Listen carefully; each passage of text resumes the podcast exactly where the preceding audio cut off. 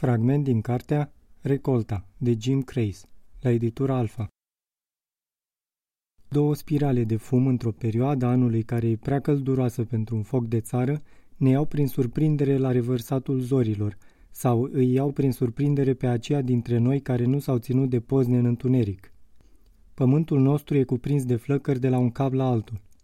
Dincolo de șanțurile de hotar și la adăpostul pădurilor noastre, pe pământ comun, Acolo unde ieri nu era nimeni care să facă focul, niște străini și-au ridicat o colibă la lumina milostivă a unei luni de seceriș, patru pereți făcuți în pripă, un acoperiș, și au trimis la cer cea mai îndepărtată dintre cele două spirale de fum. Focul arde jilav. Probabil că au pus verdeață umedă ca să facă fumul mai negru și să nu treacă neobservați.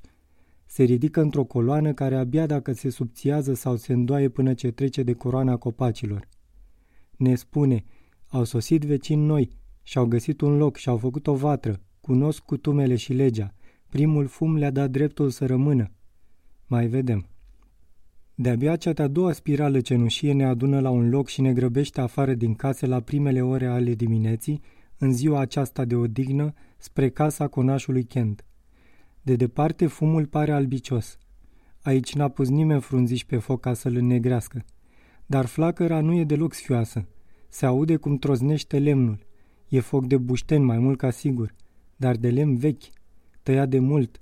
Se simt ani în mirosul lui. Ne e teamă că arde conacul și că o să se dea vina pe noi că am stat să dormim. Am face bine să ne pregătim scuzele.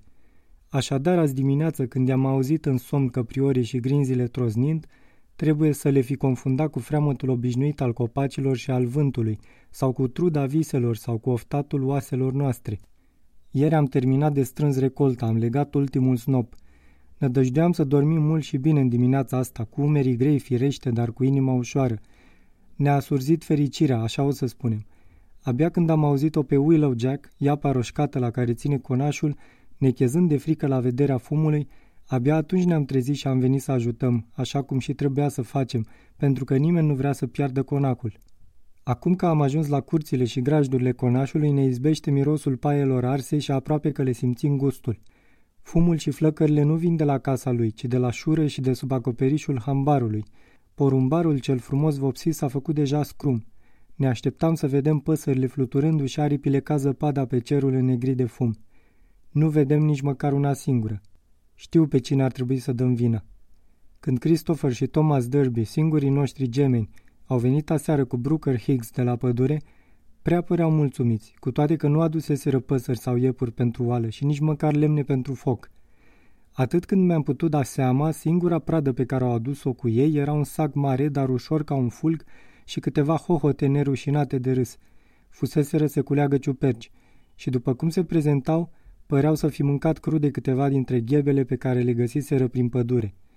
Același lucru îl făcusem și eu în prima mea vară aici, acum vreo 12 ani, când eram mai necop și mai îndrăzneț, deși nu foarte tânăr. Îmi amintesc că le-am mâncat, n-ai cum să le uiți. La fel ca ieri tăiasem și legasem ultimul snop din recolta de pe anul acela. La fel ca azi, luasem o pauză de la muncă și aș fi putut să-mi cumințesc neastâmpărul dormind.